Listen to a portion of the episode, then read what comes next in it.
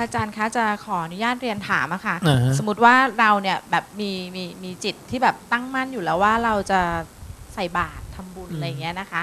กับพระที่ที่เราเราเราใส่อยู่หรือว่าตามที่เขาแบบมีร้านค้าอะไรตอนเช้าอะไรอย่างเงี้ยค่ะ คือในความเป็นเราเนี่ยเราก็มีความรู้สึกว่าถ้าถ้าพระองค์นั้นเนี่ยยืนอยู่หน้าร้านเนี่ยร้านที่มีแม่ค้าขายของอะ่ะแต่ว่าบางทีเราเลือกไม่ได้อะค่ะ แต่จิตเราเนี่ยตั้งใจจะใส่บาตรทำบุญ อันเนี้ยสิ่งสิ่งเนี้ยเราจะได้ได้บุญไหมคะ หรือว่าจะไปสนับสนุนแม่ค้าหรือเปล่าอะจะอ่านให้ฟังขออนุญาตได้บุญหรือเปล่าทำกับพระทุศิลเอาหลักฐานไปเอาคำพระเจ้าไปฟัง ว่าด้วยการทุศิลพระองค์เปรียบเหมือนผ้าเปลือกปอนะภิกษุทั้งหลาย ผ้าทอด้วยเปลือกปอ ถึงจะยังใหม่อยู่ สีก็ไม่งาม นุ่งห่มเข้าก็เจ็บเนื้อ ราคาก็ถูก แม้จะกลางใหม่กลางเก่าแล้ว สีก็ยังไม่งาม นุ่งห่มเข้าก็ยังเจ็บเนื้อ ราคาก็ถูกมาก แม้จะเก่าคล่ำแล้ว สีก็ยังไม่งาม นุ่งห่มเข้าก็ยังเจ็บเนื้อ ราคาก็ถูกมากอยู่นั่นเอง ผ้าเปลือกปอที่เก่าคล่ำแล้ว มีแต่จะถูกใช้เช็ดหม้อข้าว หรือทิ้งอยู่ตามกองขยะมูลฝอยนี้ชันใด ภิกษุทั้งหลาย ภิกษุที่ทุศีลมีความเป็นอยู่เลวทราม ก็ฉันนั้นเหมือนกัน แม้เพิ่งบวชใหม่ เราก็กล่าวว่า มีผิวพรรณไม่งาม เหมือนผ้าเปลือกปอที่มีสีไม่งามนั้นนั่นแหละ เรากล่าวภิกษุนี้ว่า มีผ้าเปลือกปอเป็นคู่เปรียบ อันหนึ่ง ชนเหล่าใด คบหา สมาคม เข้าใกล้ ทำตามเยี่ยงอย่างของภิกษุนั้น ข้อนั้นจะเป็นทางให้เกิดสิ่ง อันไม่เป็นประโยชน์ เป็นทุกข์ แก่ชนเหล่านั้นเองตลอดกาลนาน เราจึงกล่าวภิกษุนั้นว่า ใครใกล้ชิดเข้าก็เจ็บเนื้อ เหมือนผ้าเปลือกปอ นุ่งห่มเข้าก็เจ็บเนื้อฉะนั้น เรากล่าวภิกษุนี้ว่ามีผ้าเปลือกปอเป็นคู่เปรียบ อันหนึ่ง ภิกษุนั้น รับจีวร บินทบาทเสนาสนะ และขีลานะปัจจัย เพสัตบริขารของชนเหล่าใด ทานนั้น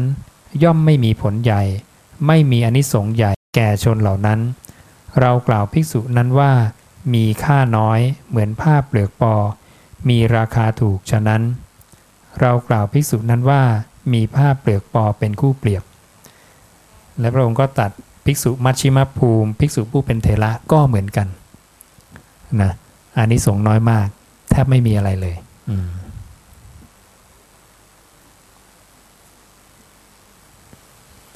พระศาสดาตอบปัญหาทุกเรื่องไว้หมดแล้วจริง ๆ อยู่ที่โยมเนี่ยหยิบมาใช้หรือเปล่านะอ่า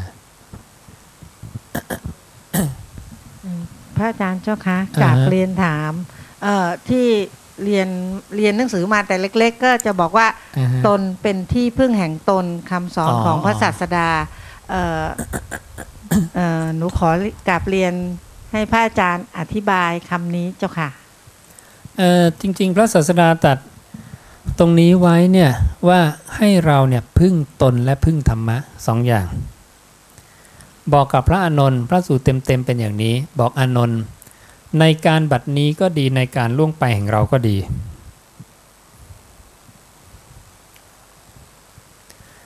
ใครก็ตามจักต้องมีตนเป็นประทีปมีตนเป็นสารณะ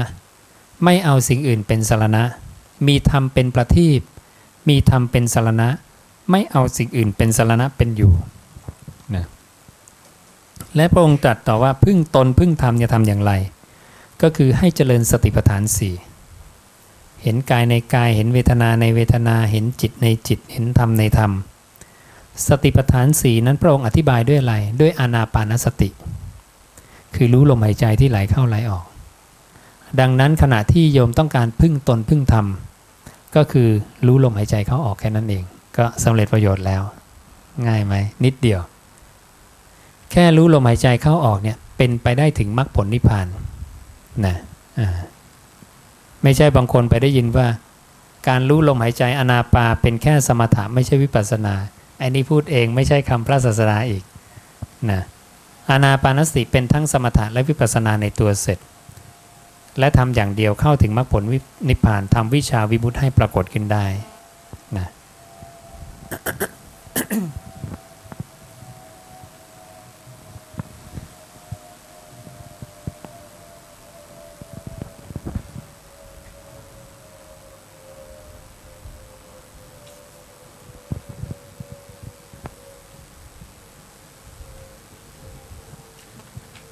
อาจารย์ครับเอ่ออแต่ไหนแต่ไรมาเนี่ยนะครับ ส่วนใหญ่เขาเราเราจะเข้าใจว่าพระไตรปิฎกเนี่ยอ่านยากต้องพระเท่านั้นถึงจะอ่านแล้วเข้าใจได้นะครับอ๋อแต่ว่าตอนนี้มันจะเหมือนจะว่ามีมีพุทธวจนะมาทำให้เราสามารถเข้าถึงพระไตรปิฎกได้ง่ายขึ้นนี่ไม่ทราบผมเข้าใจถูกหรือเปล่าฮะคือเป็นเป็นเรื่องเดียวกันแล้วป่ะฮะพุทธวจนะกับพระไตรปิฎกเรื่องเดียวกันแต่แต่คนไม่เข้าใจอย่างนี้อีก คนส่วนใหญ่ไปอ้างแต่พระไตรปิฎกพระไตรปิฎกคิดว่าพระไตรปิฎกถูกหมดไม่ใช่ พระไตรปิฎกเนี่ยเนี่ยที่ให้เอามาวางให้เนี่ยนะเนื้อหาในพระไตรปิฎกเนี่ยจะมีอยู่สองส่วนโยมพระไตรปิฎกเนี่ยจะมีเนื้อหาอยู่สองส่วน คือคำพระศาสดาแล้วก็คำแต่งขึ้นใหม่ ดูยังไงไม่ได้ยากเลย ถ้าโยมไปอ่านเนี่ยคำผู้เจ้าจะขึ้นต้นว่าดูก่อนภิกษุทั้งหลาย ดูก่อนอานนท์ดูก่อนสารีบุตรอย่างนี้ ส่วนคำแต่งใหม่เห็นชัดๆเขาจะบอกว่าที่ผู้เจ้าพูดอย่างนี้เขาขออธิบายว่าอย่างนี้ มันจะขึ้นต้นด้วยบทว่าที่ว่าความว่าอธิบายว่า เนี่ยแหละพวกคำแต่งใหม่เนี่ยอย่าไปอ่าน แต่ระบบการศึกษาของสงฆ์เราเนี่ยไปนั่งศึกษาคำแต่งใหม่กัน นี่คือปัญหา พวกนักธรรมตีโทเอกปรริญญาหนึ่งเก้าเนี่ยนะศึกษาพวกนี้คำแต่งใหม่ แต่ไม่ได้ศึกษาพุทธวจนะโดยตรงนะดังนั้นเวลาพูดถึงพระไตรปิฎกต้องพูดถึงพุทธวจนะ พุทธวจนะเนี่ยมีอยู่ในพระไตรปิฎกทั้งหมด แต่ตัวพระไตรปิฎกไม่ใช่พุทธวจนะทั้งหมดนะแต่ละยุคใครที่รวบรวมสังคนาก็ใส่ความเห็นของตัวเองเข้าไปเข้าไปเข้าไปเรื่อยๆนะเหมือนอย่างถ้าโยมไปสแกนคำว่า 84,000 พระธรรมขันธ์ในพระไตรปิฎกฉบับนี้ที่เก่าที่สุดนะโยมจะไม่เจอนนี้คือฉบับสยามรัฐ แต่นี่เป็นการพิมพ์ครั้งที่ 2 เมื่อ 2468 พิมพ์ครั้งแรกเมื่อ 2436 ในรัชกาลที่ 5 ในนี้ไม่มี 84,000 พระธรรมขันธ์แต่จะมีในยุรุ่นนี้ รุ่นนี้เอามาจากรุ่นนี้ แต่ไม่ไม่ได้ก๊อปทั้งหมด ใส่ความเห็นเข้าไปด้วยนะเนี่ยแหละ อันนี้เราจึงต้องต้องสาวขึ้นไปตัวต้นฉบับไงแรกๆ ดังนั้นถ้าโยมจะอ่านพระไตรปิฎกคือโยมต้องอ่านพุทธวจนะที่อยู่ในพระไตรปิฎกดังนั้นท่านพุทธทาสจึงไปเอาหนังสือท่านพุทธทาสมา อย่าเพิ่งเอาเก็บเอามากองไว้ตรงนี้นะนี่คือหนังสือของท่านพุทธทาสนะเอาตัวจริงเอาตัวจริงอันนี้พุทธประวัติจากพระโอษฐ์ขุมทรัพย์จากพระโอษฐ์ปฏิจจสุบาทจากพระโอษฐ์อริสัตจากพระโอษฐ์ภาคต้นภาคปลายเล่มขนาดนี้ห้าเล่มสี่เรื่องห้าเล่มนะ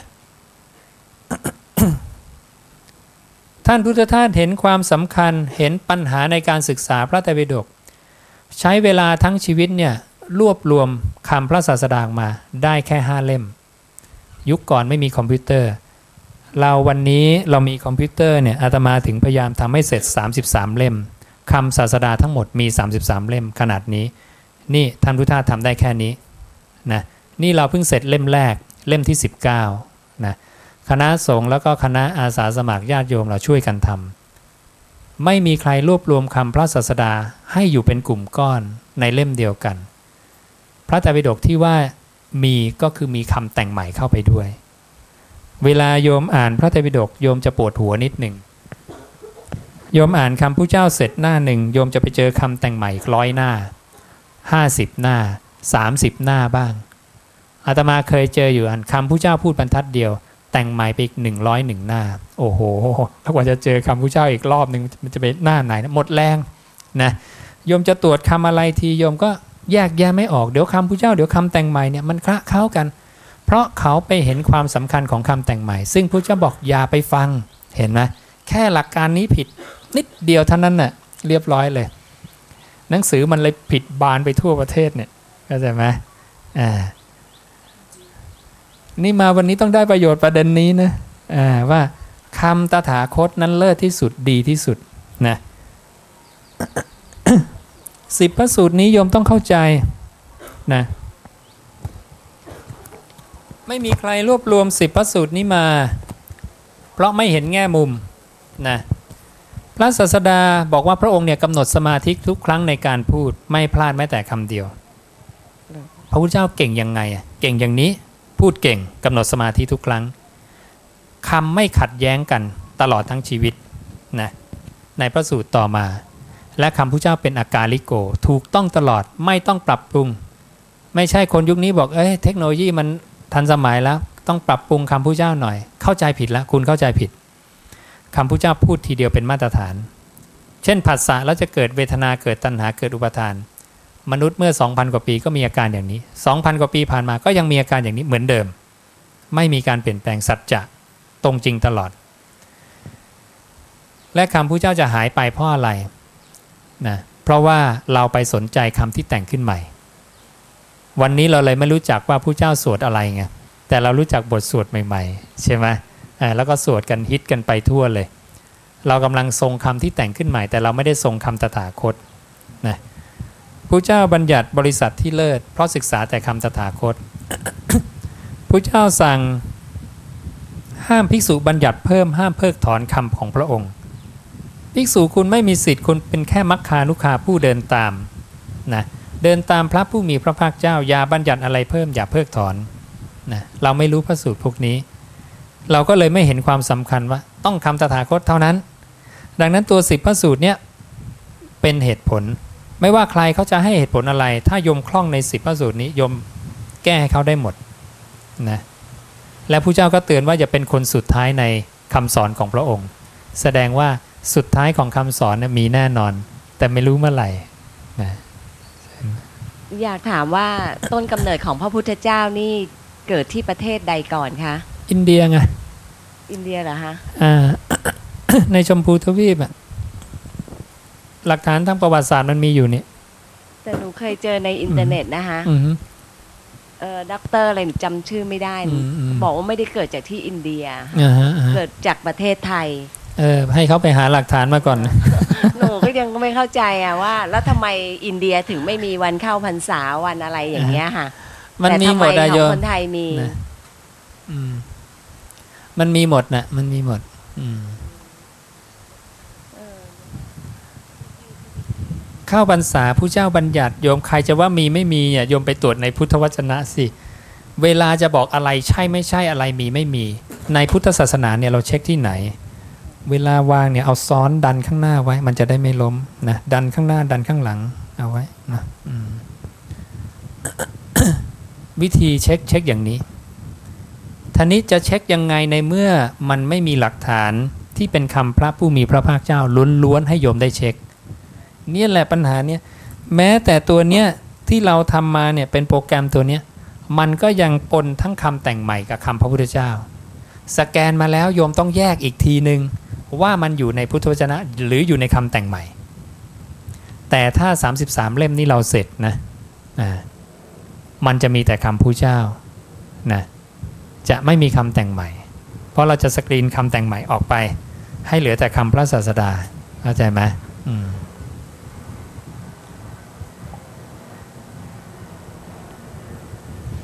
มีแง่มุมสงสัยถามนะมันจะได้เคลียร์นะอืมไม่งั้นโยมก็จะถือเรื่องผิดๆกันไปเรื่อยๆนะอืม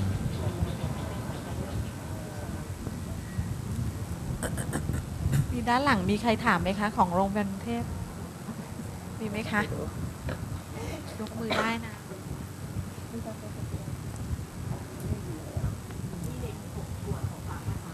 อ่าฮะอ่าฮะ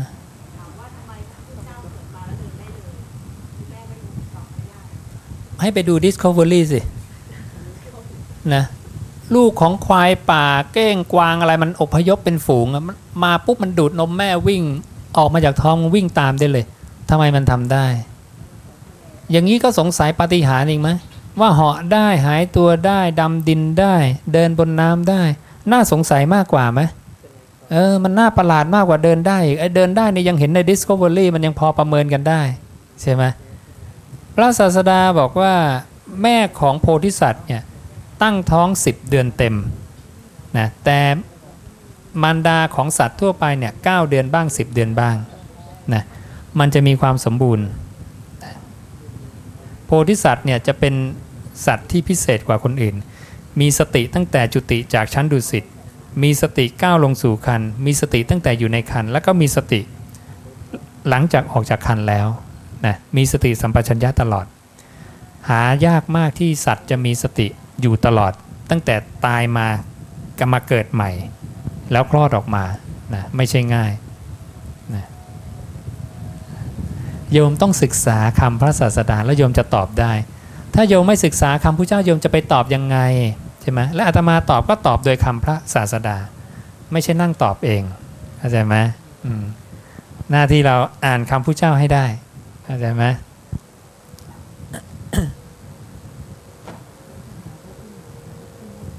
เอามาใกล้ๆอย่าไปวางไกลเดี๋ยวเวลาจะอธิบายหยิบไม่ถึงอีกเนาะอ่าพระอาจารย์คะน้องอ่าฮะน้องๆเนี่ยเขาอยากทราบกันนะคะว่า เจ้ากรรมในายเวรที่พูดถึงเนี่ยมีจริงไหม แล้วก็เราควรนี่จะมาสายไปเพิ่งอธิบายไปเมื่อเช้านี่ใช่เองใช่ไหมคะเพื่อนๆแล้วเราแบบว่าถ้าสมมติว่าเราทำบุญใส่บาตรเราแบบได้มีการตรวจน้ำอ่าฮะหรือว่าอะไรอย่างเงี้ยให้ให้กับท่านอย่างเงี้ยค่ะอ่าก็จะกรวดน้ำเนี่ยไม่มีหรอกโยมเลิกทำได้แล้วนะไม่ใช่คำสอนของศาสดา ถ้าโยมทำโยมก็ไปเชื่อลัทธิอื่น แล้วโยมรู้ไหมลัทธิไหนไม่รู้ หาตัวไม่ได้นะแต่ไม่ใช่ของพระพุทธเจ้านะ พระศาสดาบัญญัติการอุทิศบุญกุศลเนี่ยเธอต้องทำจิตให้ปราศจากนิวรณ์ห้าตรัสไว้กับวาเศรษฐะนิวรณ์ห้าคืออะไรกามฉันทะพยาบาทถีนมิทะอุทธจักกุกุจจะวิจิกิจฉากามราคะคือความยินดีในการรูปเสียงกลิ่นรสความไม่ยินดีในรูปเสียงกลิ่นรสคือพยาบาทนะทีนามิทะความง่วงเหงาหานอน อุทธจักกุกุจจะความฟุ้งซ่านวิจิกิจฉาความสงสัยลังเล จิตปราศจากนิวรณ์ห้านี้เมื่อไหร่ อุทิศบุญกุศลแผ่เมตตาได้ตลอด เพราะเปรียบเหมือนจิตที่มีกำลัง พระองค์เปรียบเหมือนน้ำที่ไหลลงจากภูเขาลงมาตรงๆ จะเป็นน้ำที่มีกำลังมากนะแต่ถ้าน้ำเนี่ยมันถูกซอกซอยซ้ายขวาดึงกำลังไป มันมันจะเป็นน้ำที่ไม่มีกำลังนะ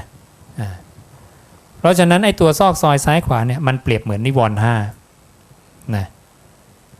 จิตต้องละนิวรณ์ห้าให้ได้ โยมจะไปวิ่งเตรียมน้ำเตรียมแก้ว ก็ไม่สำเร็จประโยชน์ เพราะจิตไม่มีกำลังนะ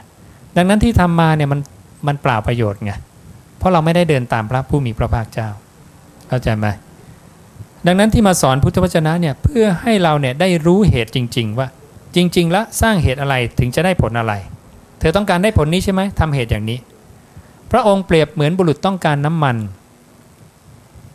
เอาเมล็ดทรายมาเกลี่ยลงในรางปะพรมน้ำเอามือคั้นเมล็ดทราย คนคนนี้ไม่ได้น้ำมัน แต่บุรุษอีกคนหนึ่งเอาเมล็ดงามาเกลี่ยลงในรางปะพรมน้ำเอามือคั้นเขาต้องได้น้ำมันนะเพราะเขาสร้างเหตุถูก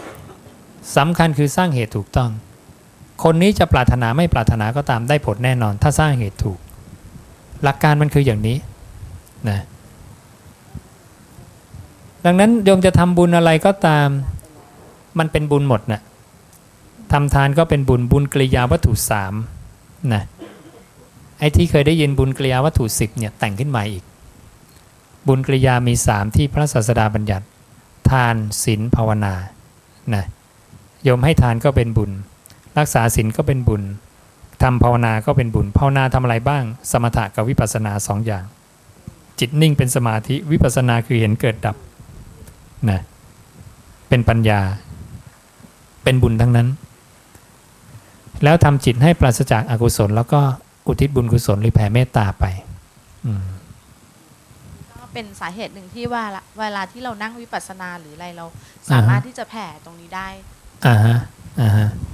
ใช่เมื่อก่อนเนี้ยหนูไม่เข้าใจว่า เวลานั่งวิปัสสนาหรือว่าสมาธิทำไมบอกว่าเราแผ่ได้อะไรอย่างเงี้ย เราเราอ่าฮะเข้าใจอย่างเดียวว่าเราทำบุญวิธีอื่นเราก็แผ่เราก็ทำได้ด้วยจิตต้องมีกำลังไง การแผ่เมตตาพระศาสดาเปรียบเหมือนบุรุษเป่าสัง ผู้มีกำลังย่อมเป่าสังให้ได้ยินได้ทั้งสี่ทิศโดยไม่ยากฉันใด ในเมตตาเจโตวิมุตต์ก็เหมือนกัน โยมเป่าสังเนี่ยคนต้องเป่าเป็นนะ คนไม่มีลมไม่มีกำลังก็เป่าไม่ออก เครื่องดนตรีพวกเครื่องเป่าเหมือนกันนะโยมไม่มีแรงเนี่ยเป่าไม่ออกเป่าไม่ดังหรอกนะลักษณะเดียวกัน อย่างนี้แสดงว่าถ้าเราอยู่บ้านแล้วเรานั่งสมาธิของเราแบบเหมือนกับสัก 5 นาที 10 นาทีก็มีประโยชน์มากแล้ว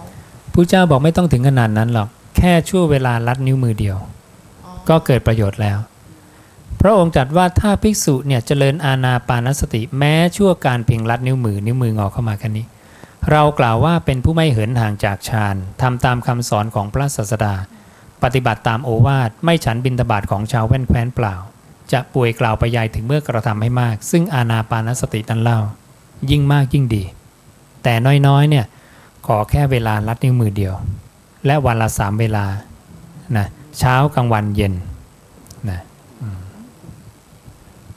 ท่านขอเราน้อยมากนะ ไม่เบียดเบียนเวลาทำงานเราหรอกนะ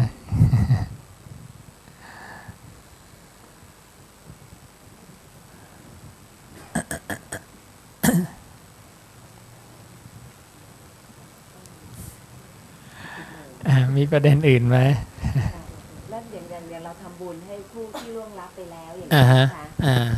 แล้วเราจะรู้รู้ไหมว่าเราจะได้บุญแล้วแล้วผู้ที่ล่วงลับไปแล้วเนี่ยจะได้รับส่วนส่วนอันนั้นของเราอะยมเชื่อไหมล่ะ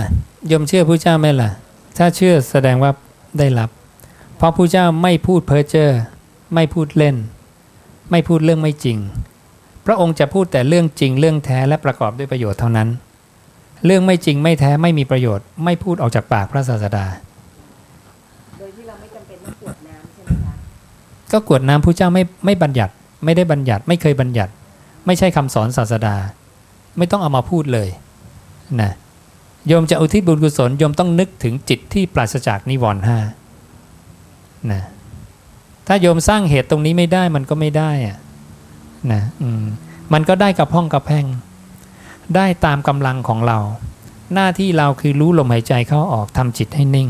ทำให้สงบเตรียมจิตไม่ใช่ไปเตรียมน้ำเตรียมแก้วนะอ่า